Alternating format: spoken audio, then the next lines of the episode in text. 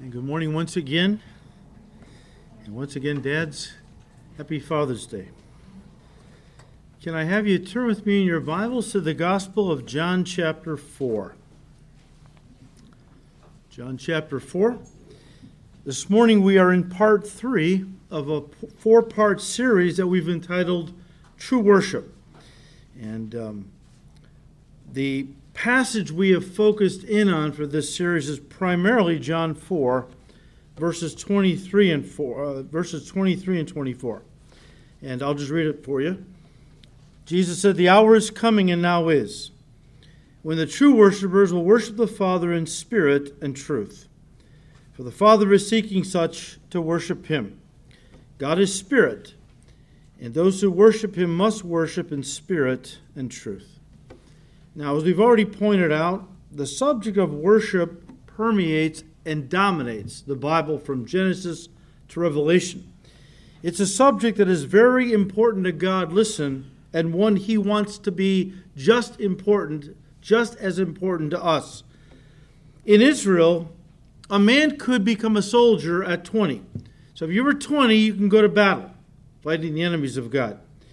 A Levite, that was a tribe, uh, could not start their service to God in the tabernacle and temple until they were 25.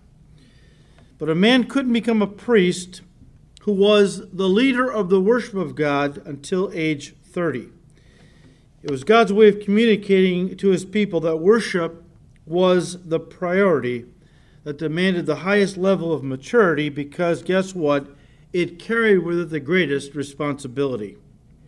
Now, last week we looked at the definition of worship, and this morning we want to look at the act of worship.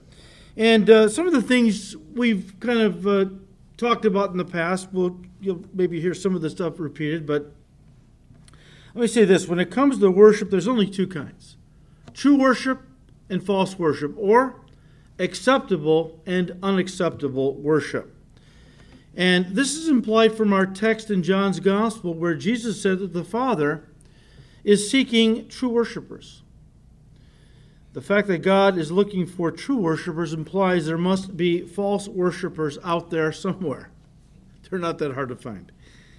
A fact that Jesus affirmed when he said to this Samaritan woman in verse 22, he said, You, in the Greek is plural, you Samaritans worship what you do not know.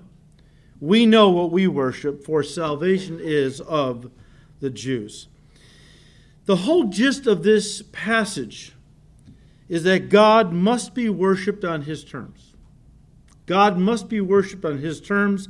To offer up to him forms of worship that are contrary to the guidelines that he laid down in his word is to offer him unacceptable worship. The fact is, and I don't say this carelessly. The fact is that most of the world is offering God unacceptable worship. Why? Because it's man centered and works oriented. And since a person's eternity, and again, I don't say that flippantly, since a person's eternity is dependent upon what kind of worshiper they are, true or false, it becomes extremely important that we understand what true worship is all about. Now, before we look at what true worship is, let's take some time this morning to look at what false or unacceptable worship is. So, under the heading unacceptable worship, we're going to look at four different kinds of unacceptable worship. The first is obvious, but we have to start somewhere. It's the worship of false gods. The worship of false gods. As evangelicals, we know there is only one true God. The world is full of many gods and many lords that people worship. Paul said that very clearly. But we know that there is no other God except the God of the Bible. People get upset with us because that sounds very intolerant. Uh, that sounds, you know, very, you know, it's just too exclusive. Well, you know, you have to take it up with the Lord because He said it. Okay, uh, He is the only true and living God. In Isaiah chapter 45, starting with verse 1, we read, Tell and bring forth your case. Okay, I mean, you got a case for another God? Like the hear it, God said. Okay. Yes, let them take counsel together. Who has worships different gods, all you folks. Who has declared this from ancient time? Who has told it from that time? Have not I the Lord? And there is no other God beside me, a just God and a Savior? There is none besides me. Look to me and be saved, all you ends of the earth, for I am God, and there is no other. I think it's pretty clear, right? There's not a lot of room for ambiguity there. God's pretty definitive, all right? All you folks, he acknowledges a lot of folks worshiping all kinds of different gods. He said, Get together, make your case, present it to me why you believe there are other gods. I'm telling you, there is no other God beside me. I'm the only true living God. God also told us that He is a jealous God who will not tolerate the worship of another. Isaiah 42, verse 8 I am the Lord, that is my name. And my glory I will not give to another, nor my praise to carved images. And no doubt that was a throwback to what God said in Exodus chapter 34, verse 14, where God told his people, You shall worship no other gods, for the Lord, whose name is jealous, is a jealous God. So God is saying to the people of this world, I am the only God there is that is real. And I am inviting you to worship me, to become one of my people. And yet, the people of this world constantly refuse to worship and glorify the one and only true God of creation. Turn to Romans chapter 1.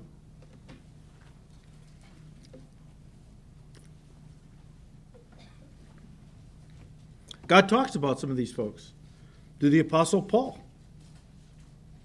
Romans 1, starting with verse 20.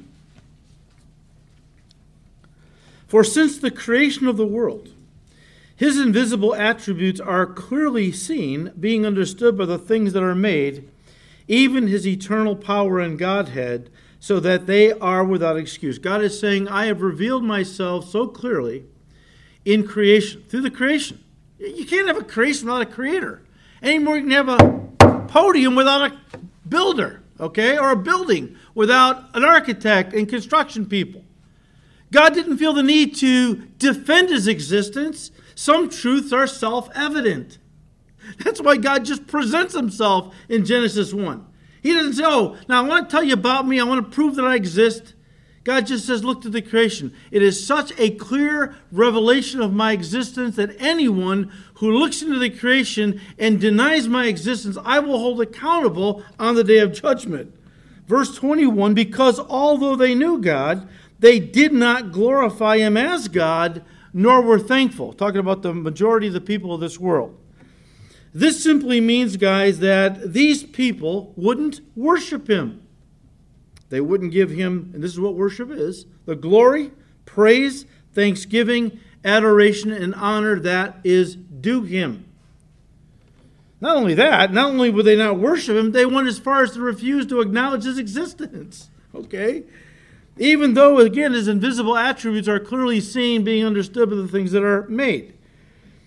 And refusing to worship the true God, they turned their backs on him. Verse 21 says, They became futile in their thoughts, and their foolish hearts were darkened. Professing to be wise, they became fools.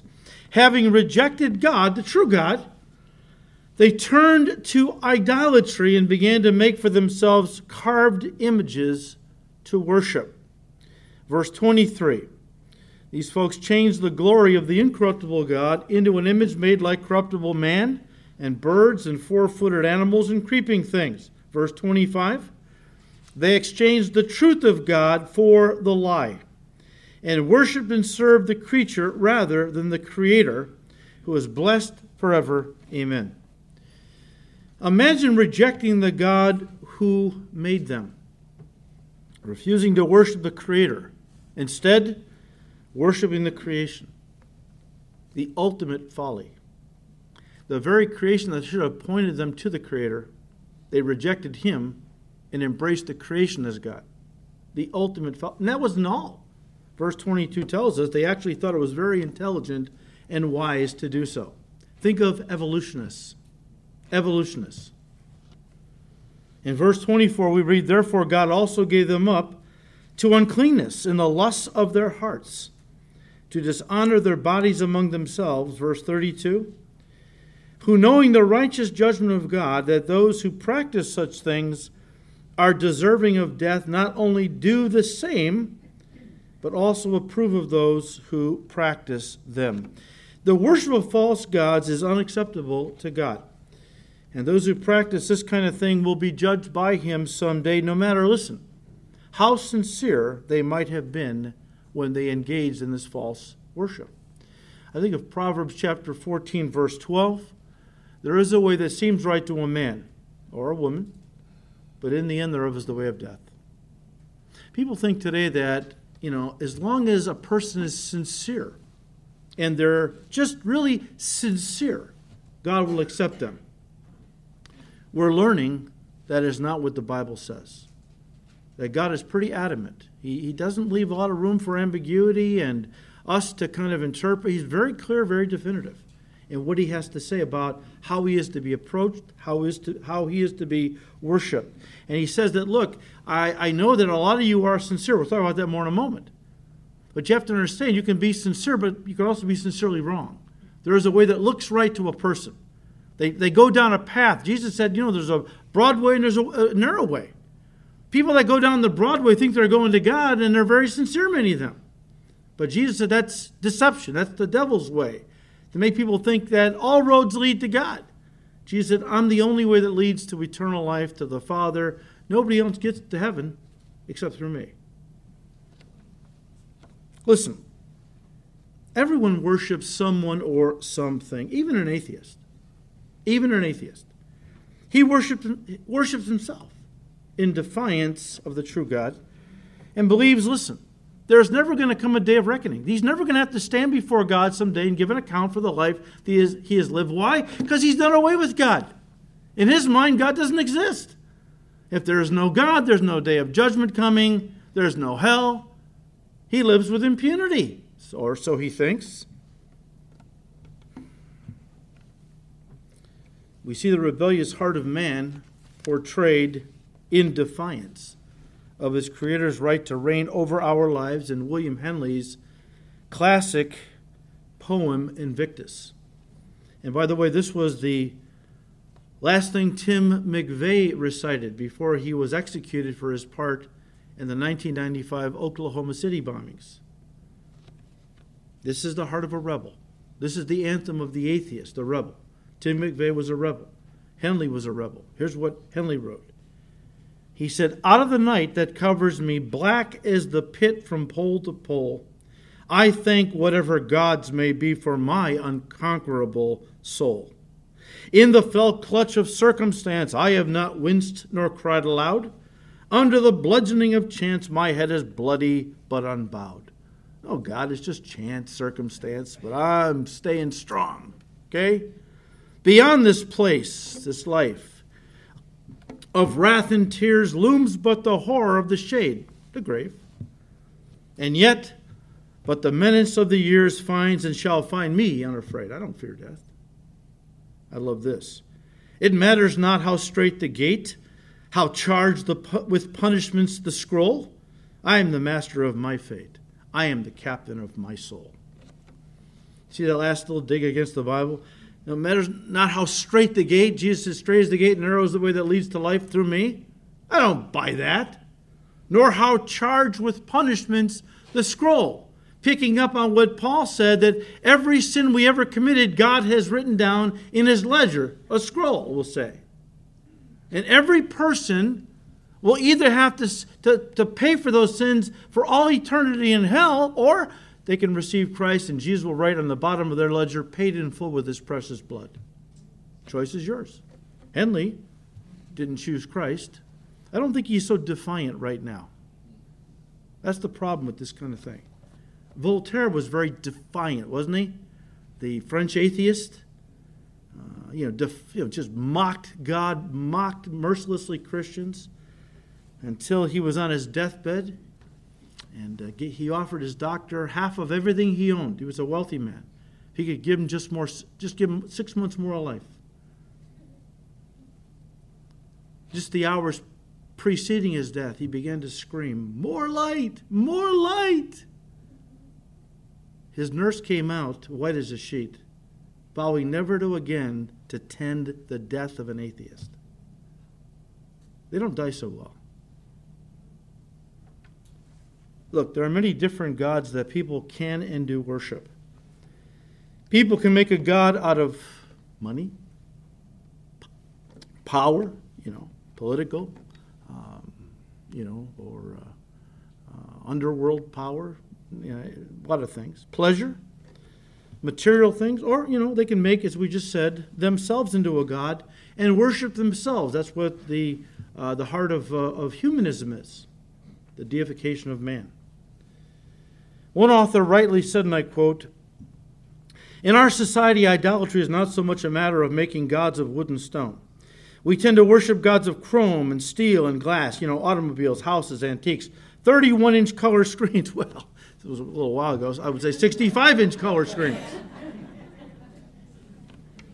Our generation is steeped in idolatry, the author says. Only it is a respectable idolatry instead of a heathen idolatry.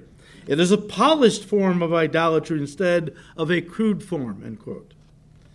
But, guys, idolatry is idolatry. It's all the same to God because worship given to anyone or anything uh, other than the true and living God is unacceptable, no matter how sincere and well intentioned it may be. And listen, will have eternal consequences attached to it for those who practice those things on the earth false worship. In Exodus 20, verses 4 and 5, we read God said, You must not make for yourself an idol of any kind or an image of anything in the heavens or on the earth or in the sea. You must not bow down to them or worship them, for I, the Lord your God, am a jealous God, who will not tolerate your affection for other for any other gods. Acts 17, verses 29 to 31. Paul picks up on this and said, Therefore, we ought not to think that the, divine nature is like gold or silver or stone, something shaped by art and man's devising. Truly, these times of ignorance God overlooked, but now commands all men everywhere to repent because he has appointed a day in which he will judge the world in righteousness. Paul is saying, look, God was kind of lenient on people in the old days. Before Christ came, before the full revelation of God was given to man, Christ was our full revelation. And God was kind of went easier on pagan people because they didn't know better. Even though they had the creation, he still held them accountable, but he went kind of easy on them. But now that Christ has come, there's no more excuse for ignorance. Jesus came and spoke clearly about who God is and what he requires of us and why Jesus came to die for our sins that we might have a relationship with him. There's coming a day of judgment and this ignorance is not going to be tolerated by God. And when you stand before God, maybe not anyone here, hopefully not, but those who stand before God and say, Well, Lord, I never knew this. You can't plead ignorance. No excuse. He's going to say, Didn't you have my word? Well, yeah, but I never really read it. Well, why not? You had access to it, didn't you? Well, sure. I even had a copy in my bookshelf. But you never opened it. Well, no. You should have. You should have. So, guys, the first kind of unacceptable worship is the worship of false gods. Number two is the worship of the true God in the wrong way. The worship of the true God in the wrong way. God has given to us in His Word very explicit instructions on how He is to be properly worshiped.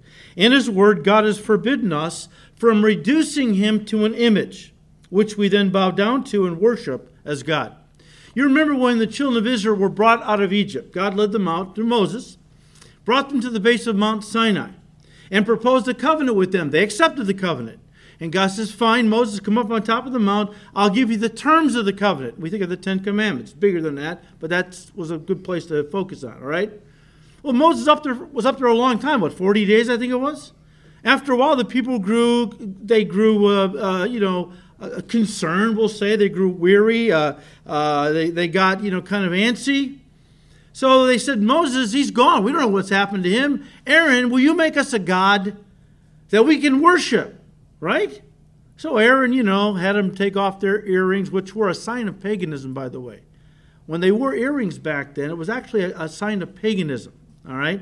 So they took the earrings, gave them to Aaron, he melted them down and produced this golden calf, right? And he says in Exodus chapter 32, verse 4, he said to the people, Aaron did, he said, This is your God, O Israel, who brought you up out of the land of Egypt. Now you read that and go, oh my goodness, they're worshiping, worshiping false gods already. No, they weren't, although they had gotten used to that in Egypt. They had gotten used to that. And one of the, their favorite gods was the golden calf. Apis uh, was the Egyptian god, all right? But here, it, it, it was not as blatant as that. It's a little more subtle. They were not worshiping a false god, they were worshiping the true God in a wrong way. They had reduced Jehovah God to an image, the very thing he had forbidden, all right? The very thing he had forbidden. They reduced God to an image. Again, Israel was not worshiping a false God, they were worshiping the true God in a wrong or in an acceptable way. And so God was so upset by this that he threatened to destroy the entire generation. Exodus 32, verse 10. Moses interceded on behalf of the people, and God spared them. But it does communicate to us that this is a form of worship that not only does God forbid, he will severely punish. This is what Jesus meant when he said true worshipers worship God in spirit and in what? Truth. The idea is that true worshipers worship God according to his truth in his word.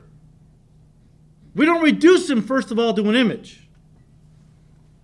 When people use an image to represent God and then use it to pray to or to worship, it's the same thing God became so, so, uh, so angry at the children of Israel for doing.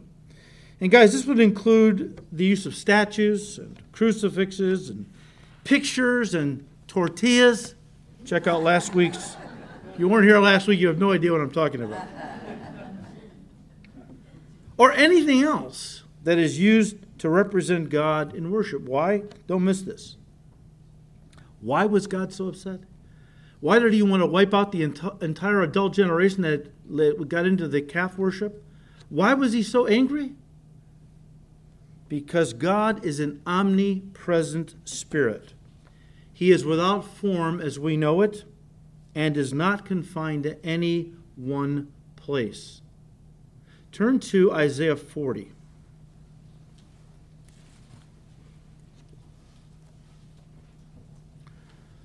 I'll let you hear from the mouth of the Lord Himself. Isaiah 40, starting with verse 18. I'm going to read it to you the NLT second edition. So I'll just call it the NLT 2. Listen to what God said, Isaiah 40, verse 18. To whom can you compare God? What image can you find to resemble him? Can he be compared to an idol formed in a mold overlaid with gold and decorated with silver chains? Or if people are too poor for that, they might at least choose wood that won't decay and a skilled craftsman to carve an image that won't totter and fall down. Haven't you heard? Don't you understand? Are you deaf to the words of God, the words He gave before the world began? Are you so ignorant? God sits above the circle of the earth the people below seem like grasshoppers to him. Verse 25. To whom or what will you compare me? Who is my equal? asks the Holy One.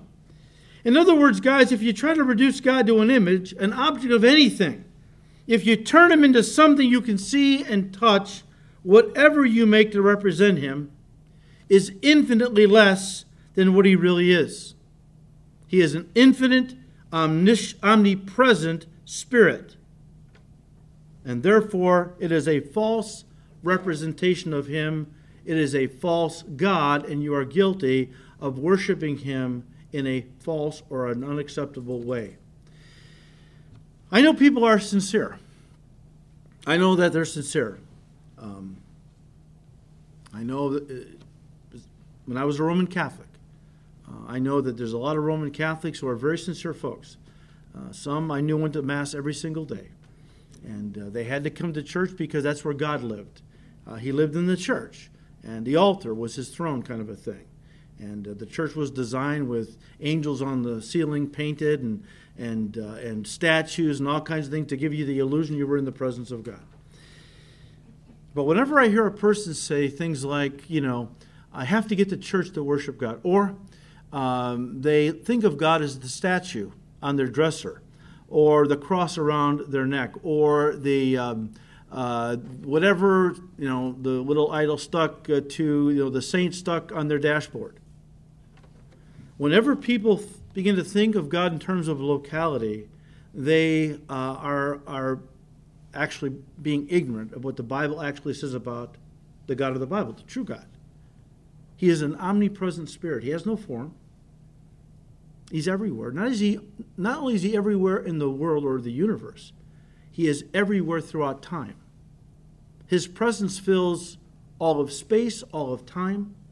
He is omnipresent, but he's everywhere, right?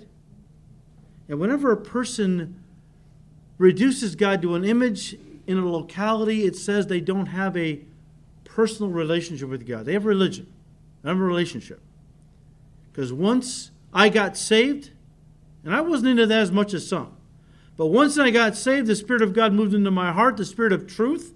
I began to have a hunger for the Word. I began to read what God said, and God taught me about Him and how He was to be properly worshiped.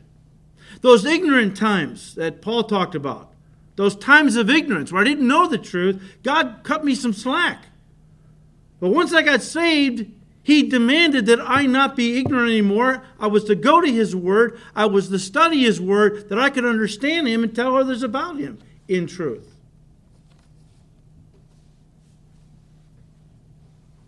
Turn to Psalm 139.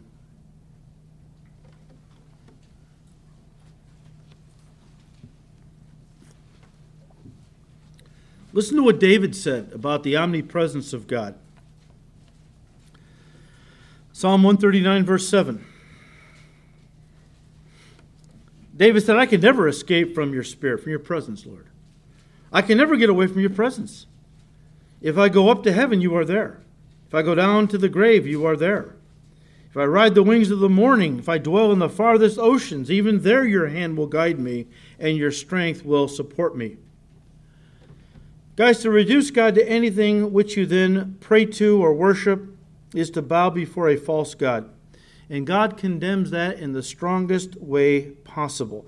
Maybe you've heard people say, I know I have. Well, God, as I perceive him to be, is such and such and so and so. And I believe that God will accept me because, you know, I'm a good person and I'm sincere. Look, someone's personal perception of God is not important. It Doesn't matter who they think God is, it only matters who God knows He is. And that's why we need to go to the Bible. But it isn't important what they perceive God to be, and neither is it important about their, idea, uh, their ideas about how He is to be worshiped. All that matters is what God has revealed about Himself and how He is to be worshiped. And that's, that's the bottom line that a lot of people are missing. They think that because they're sincere, God will account their sincerity for some kind of righteousness. And the Bible says He accounts faith for righteousness, not sincerity. Again, there is a way that seems right to a person, but in the end thereof is the way of death. You can be sincere but sincerely wrong, as we just said. It only matters what God says about Himself and how He is to be worshiped, something Jesus made very clear in John 4, verse 23. He said, God is spirit, and those who worship Him must worship in spirit and in truth. Very important. No negotiations or uh, room for any kind of uh, uh, you know any kind of doubt or or you know um, confusion. Very clear what God says. So so far under the heading of unacceptable worship, we've looked at the worship of false gods. Number two, the worship of the true God in a wrong way, which was reducing him to an image. Number three, the worship of the true God in a self styled way. Uh, sounds similar but different, okay? This form of worship is where a person worships the true God, but then formulates and molds their worship of Him into their own personal liking or definition. In other words, they're doing their own thing. They're worshiping God on their terms, or in other words, they're guilty of do it yourself or self styled worship. Now, the Jewish people were guilty of this. In Romans chapter 10, verse 3, Paul said, For they, the unsaved Jewish population, for they being ignorant of God's, I'm going to paraphrase, God's system of righteousness, and seeking to establish their own system of righteousness, have not submitted themselves to the righteousness of God through Christ. In other words, they refused to worship God according to His guidelines and had instead established their own system of worship. What was that? The law equals righteousness. Think of, when you say righteousness, think of being right with God, going to heaven, okay? You say, but wait a minute, God gave the Jewish people the law. They were just doing what God told them to do. True. But God told them that there was coming a day when they, he was going to make a new covenant with the house of Israel. He said this way back in Jeremiah 31. It wasn't a new thing. They, they knew this. The old covenant under Moses was going to pass away, and a new covenant was going to be instituted. Paul the Apostle said that the law was never given by God to make us righteous, keeping Ten Commandments, and if you do it, and you get to go to heaven. You have to be perfect to get to heaven by keeping God's commandments. And because that wasn't possible, and after 1500 years, uh, Moses to Christ, they figured that out. Well, most of them were ready for something new. Most of them were crying out in their hearts, God, is there another way for me to get to heaven because I can't get there by the law? And Jesus said, That's right. You can't, but I'm the way, the truth, and the life. Nobody comes to the Father except through me. Paul said the law was our schoolmaster, our tutor that brought showed us we couldn't keep the law perfectly. And it was God's way of bringing us to Christ, who instituted the new covenant, right? The new covenant. The problem is the Jewish people, many of them never made the transition. When Christ came, they rejected him as their Messiah. They didn't embrace the new covenant. And so they kept on with Judaism. When that happened, after Christ had lived and died and rose again and ascended back to his Father, and these Jews were still practicing their Judaism, that's when it became a false religious system. Remember when Jesus hung on the cross, before he dismissed his spirit, he said, It is finished, bowed his head, dismissed his spirit. At that instant, the veil of the temple was torn from top to bottom. God was saying, The old covenant is over. You don't need a priest to come into my presence. You are now the priest of the new covenant through my son. You can come to me anytime you want. You don't need animal sacrifices. They were temporary and limited. My son has come and given the ultimate sacrifice himself. It's Judaism is done. It served its purpose. The law brought you to my son. What did they do? Did they rejoice? No, most of them sewed the stupid curtain back up and kept on worshiping God through animal sacrifices. They kept on with religion. They rejected a relationship. And after 38 years, God said, That's enough. Had the Romans come in and destroy the temple. I said, It's over. It's over. Yet You still have Jews today and many others who try to worship God on their terms, religion, and so on. It's all too common today but it's unbiblical and unacceptable to God. And this would include the worship of God through things like rituals, sacraments, lighting of candles, barefoot processions. We've talked about some of this. Any attempt to approach God on our terms through man made forms of worship is totally unacceptable to Him. Again, think of Cain. Cain. Adam and Eve had many children. But uh, originally it was Abel and it was Cain. Okay? God had said to both of them, He had to- instructed both of them on the proper sacrifices to bring Him, the proper way to approach Him. Abel listened, and he brought God the sacrifices God had ordained, and God accepted him. Apparently, Cain decided, Well, I'm not going to do that. I'm going to do what I think is right. I'm going to give God the sacrifice that I think He should accept. I'm sincere. Why would He why would he reject me?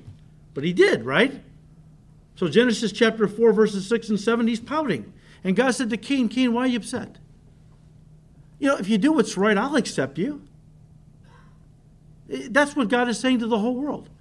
I'm not going to accept your false worship, but if you do what's right, you come to my son, receive him, and approach me through him, I'll receive you. I'm a God that wants to embrace all people to be mine. In the book of Leviticus, chapter 10, it records for us the beginning of the priestly ministry uh, to God in the tabernacle. So, this was the beginning of the priesthood. Of course, Aaron was chosen by God to be the high priest. Aaron had four sons uh, who were all entering the priesthood on this day. Two of them, uh, their names were Nadab and Abihu. In Leviticus 10, we come to their ordination day into the priesthood, where they would now begin to lead the people of Israel in worship to God. If you turn to Leviticus chapter 10, I want to re- read you the first three verses.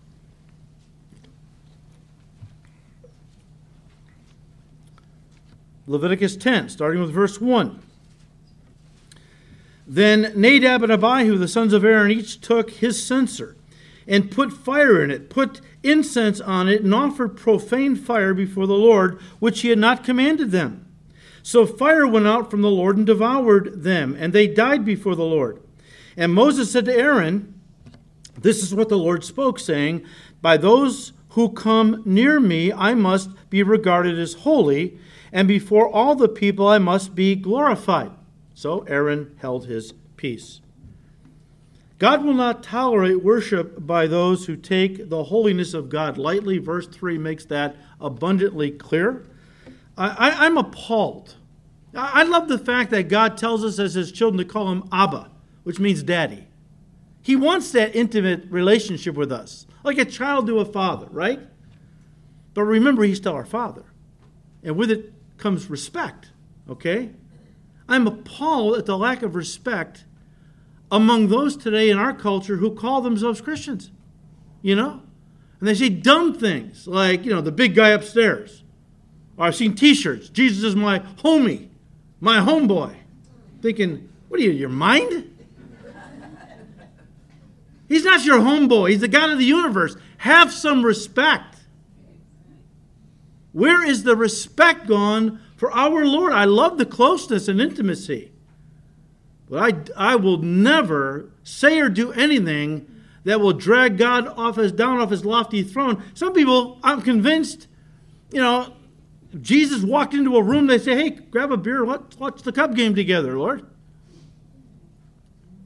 Our proper response, if Jesus walked into this room, would be fall on our faces so hard and worship him. Not to say, grab a beer, let's sit down and watch the game together. This is where we are as a culture. It's amazing to me. Now, first of all, God says, you, know, you must regard me as holy if you're going to approach me. Number two, He doesn't want our worship or service to Him to be done under any artificial stimulants, only from a heart of love and devotion.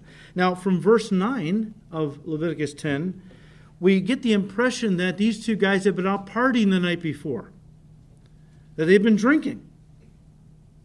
And God said, When you approach me, you must not be under the influence of any drink. Today we would say, well, what God is saying is if we're going to serve Him in ministry, we must not do it through any artificial stimulants. What do I mean? Well, there's a lot of people that get involved in ministry because of the money. They like the career uh, some denominations give a very nice salary package with benefits and retirement.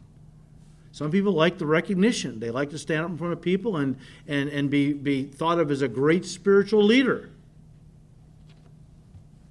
It's a lot of incentives that stimulate people's hearts to serve God. God says, I don't want that.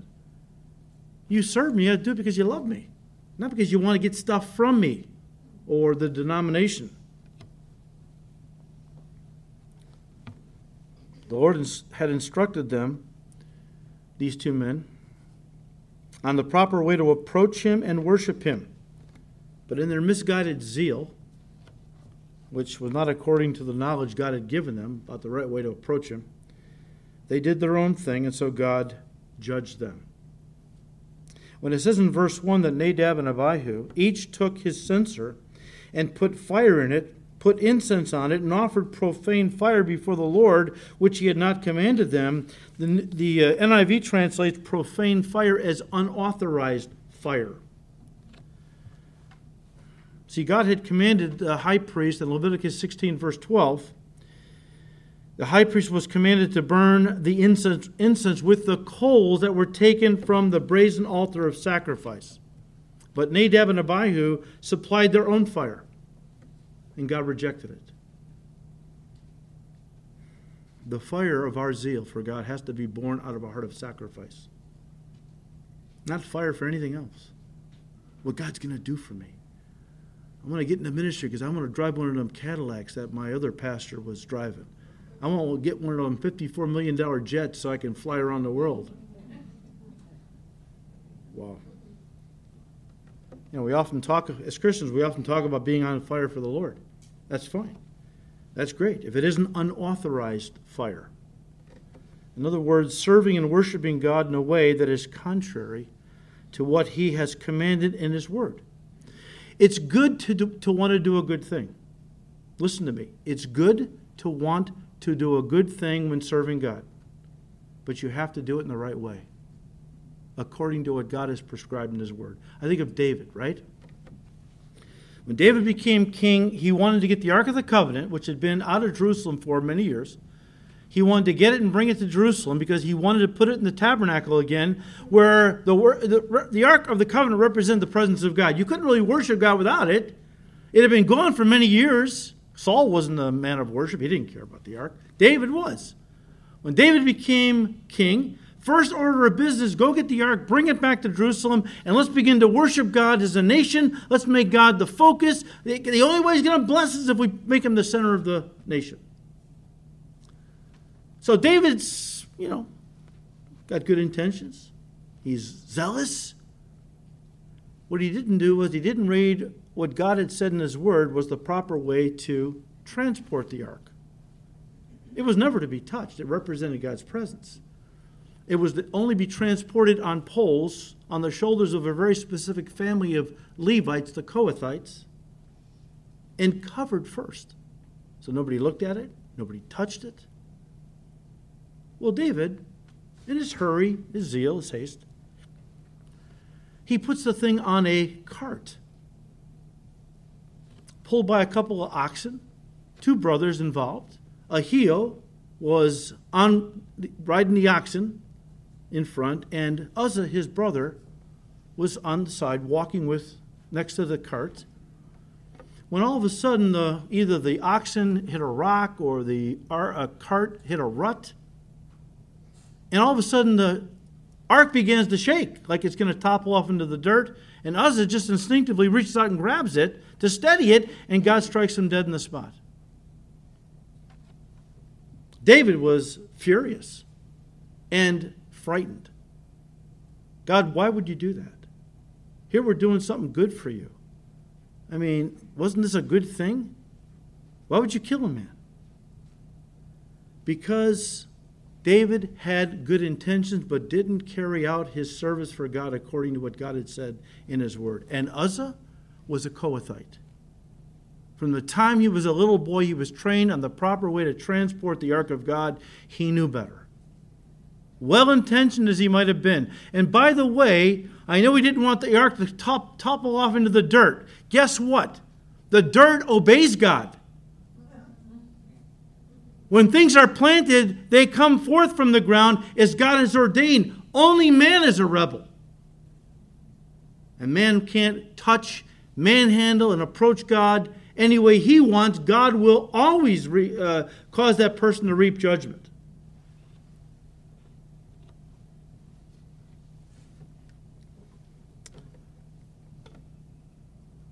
Eventually, David read the scriptures, went and got the ark the right way, and God blessed it. You want to do a good thing for the Lord? Great. You want to serve Him? Awesome. Do it the right way. Do it the right way. All right, we're done, but one more. Unacceptable worship would include the worship of false gods. Number two, the worship of the true God in the wrong way. Number three, the worship of the true God in a self styled way. And finally, the worship of the true God in the right way with the wrong attitude. And guys, here we finally come to where most of us evangelicals live at from time to time. I mean, we'd all say amen to those first three unacceptable forms of worship, right? Yet, even if we are worshiping the true God in the right way, if we're doing it with a wrong attitude, our worship is still unacceptable to Him. Turn to Malachi 1 quickly. We're done.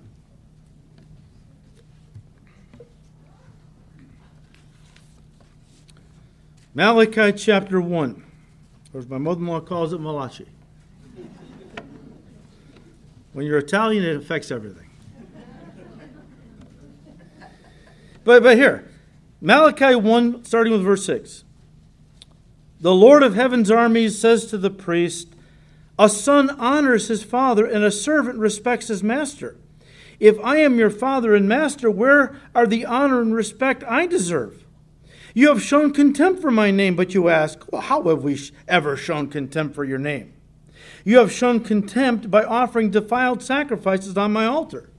Then you ask, how have we defiled the sacrifices?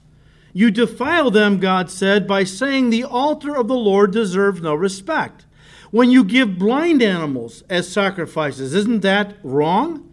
And isn't it wrong to offer animals that are crippled and diseased? Try giving gifts like that to your governor, see how pleased he is, says the Lord of heaven's armies. You see, in the law, God commanded them that they were only to bring God their best animals. Well, he's a great and awesome king. He deserved the best, right? He said, you know, you can't bring, uh, you know, anything with spot or blemish, any natural birth defect or acquired injury, scar. Your, your sacrifices have to be without spot or blemish, right? They have to be perfect because it, um, uh, it symbolizes your heart for me and how much you reverence me and honor me. You give me your best, right? But they were giving God the junk. I mean, you know, some animal came down with a disease and they're trying to nurse it back to life and it took a turn for the worse. Honey, it's only got maybe a day left. Let's run it down to the tabernacle, uh, temple, and give it to God. I mean, you know, it's going to croak anyways. We can't use it. Give it to God, right? that way we're clear. Or if a, or if a, a, lamb wandered off and a wolf kind of chewed it up and I think it was, you know, kind of on its last leg, we'd run it down to the temple, give it to God. We got to offer him something. We can't use this anymore. Look, be like today, the Jewish people trying to offer God roadkill if the temple was still around, right? Verse 13. You say it's too hard to serve the Lord. Well, I like the way the New King James translates it. You say, Oh, what weariness to serve the Lord. In other words, oh, no, church again. Church again. Did we just go last week? Church again? God says, And you turn up your noses at my command, says the Lord of heaven's armies. Think of it animals that are stolen and crippled and sick are being presented as offerings. Should I accept from you such offerings as these? asks the Lord. You know, as far as this weariness goes, and this is what we're talking about, okay? So a lot of people who are Christians and they, they understand who the true God is and they do offer him, uh, you know, offerings that are consistent with what he has said. It's the hard attitude that's wrong. It's the attitude that's wrong. I mean, when people first get saved, they are so filled with the Spirit of God. I mean, I've seen this so many times. They are so fired up about God. And every time the church doors are open for whatever we got going on, they're here. They can't get enough of God. They're always in the Bible. But as time goes on, sometimes it's a few weeks, sometimes a few months, sometimes a few years, the fire begins to wane. And at one point, they stop coming uh, all the time. and they start coming just Wednesdays and Sunday mornings. Then Wednesday stops. Then Sunday's not every week anymore. It's like every other week. Finally, it's like once a month. Eventually, it's like every couple months, you know. The idea is that they no longer have a passion for God. They no, they no longer have a passion. Their heart have, has gotten cold. And even when they do come to church, they're singing songs, but you know they're singing where they're looking around or looking at their watch or messing with their phone. The attitude is wrong. And it begs the question as we end this do we give God our best? Or do we offer him the leftovers of our day our money, our affections. Some people are, are so in love with the things of this world they don't have any room left in their heart for God. I'm talking about his people now that have kind of wandered from him. I mean, do we honor God? And God went on to say in Malachi, He said, you know, He said, the fact that my people are not honoring me. Well, unbelievers, they're not going to honor me either. If my people don't honor me, don't you understand? God is saying to Israel, the way you reverence me and how you treat me is a witness to the world. And if you do that right and honor me properly, he said, people are going to be drawn to me because of your witness.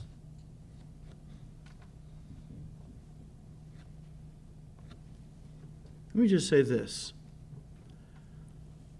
I don't know if it was in Habakkuk or somewhere in Malachi. But God said to Israel at one point, He said, Have you ever wondered why that you work so hard? You're working day and night. You never have enough money. Something always comes up and eats it away. You never get ahead. You ever think about that, said? I'm doing that. I'm allowing you to put all this extra money into bags with holes in it so that it just blows away.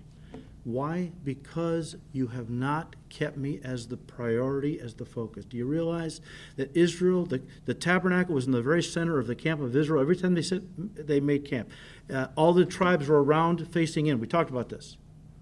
The first thing a Jew saw when he got up in the morning and left his tent was the glory of God, the Shekinah glory.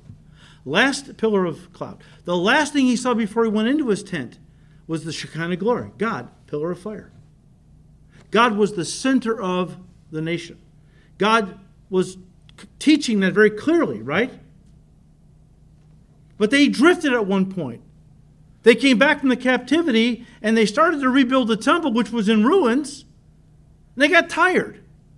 And they left it. And they just focused on their houses and kept beautifying more and more their houses. They got their priorities completely out of whack. And God says, You know, has it ever dawned on you why you're working so hard and never can get ahead? If you put me first, fix my temple, get back to worshiping me, put me as the priority and the focus of your life, I'll take care of the other stuff. You'll have everything you need to live. That's some powerful words for this generation of Americans. All because we have lost God as our focus. We give him lip service as Christians. I'm not pointing any comments to anybody in this room. I'm talking about the church in general. Many Christians give God lip service. But it's obvious he's not the focus, he's not the center, he's not the priority. You know, the word worship is a shortened form of the word worthship. Kind of hard to say worthship, so they shortened it to worship. The word means showing God the worth he holds in our lives. Well, that's assuming he does hold a place where we consider how precious we are to ha- how it is to have him. Thomas Carlyle said wonder is the basis of worship. Awe, wonder for God is the heart of worship. Another author said this and we'll close. He said most middle class Americans tend to worship their work, work at their play, and play at their worship. Think about that. He just nailed it. Most middle class Americans tend to worship their work, to work at their play, and to play at their worship. As a result, their, their meanings and values are distorted. Everything's mixed up. Their relationships disintegrate faster than they can keep them in repair, and their lifestyles resemble a cast of characters running around in search for a plot, end quote. You get your priorities out of whack where God's no longer the focus of your life, you're going to run around like a chicken without a head. Your life will be chaotic, confusing, in disarray. You got to get back to the priority. Worship as someone has said, is the ultimate human priority. Next week, we'll finish our series, God willing, which we've entitled True Worship. Father, We thank you, Lord, for your word. Your word has a tendency, Lord, to right our ships, which have drifted at times, our lives. Thank you, Lord, that as we study your word, you bring conviction and correction. And if we will repent and get right, well, of course, correction will lead us into blessings, fruitfulness. Our marriages will be harmonious. Our families will be blessed. Lord, give us grace. Maybe some in this very room have drifted. And we pray, Lord, that you'll bring us all to an awareness of this. Bring us back to you, that we might walk in truth with you that we may offer the true God, true worship from a loving heart. We thank you, Lord. We ask all this in Jesus' name. Amen.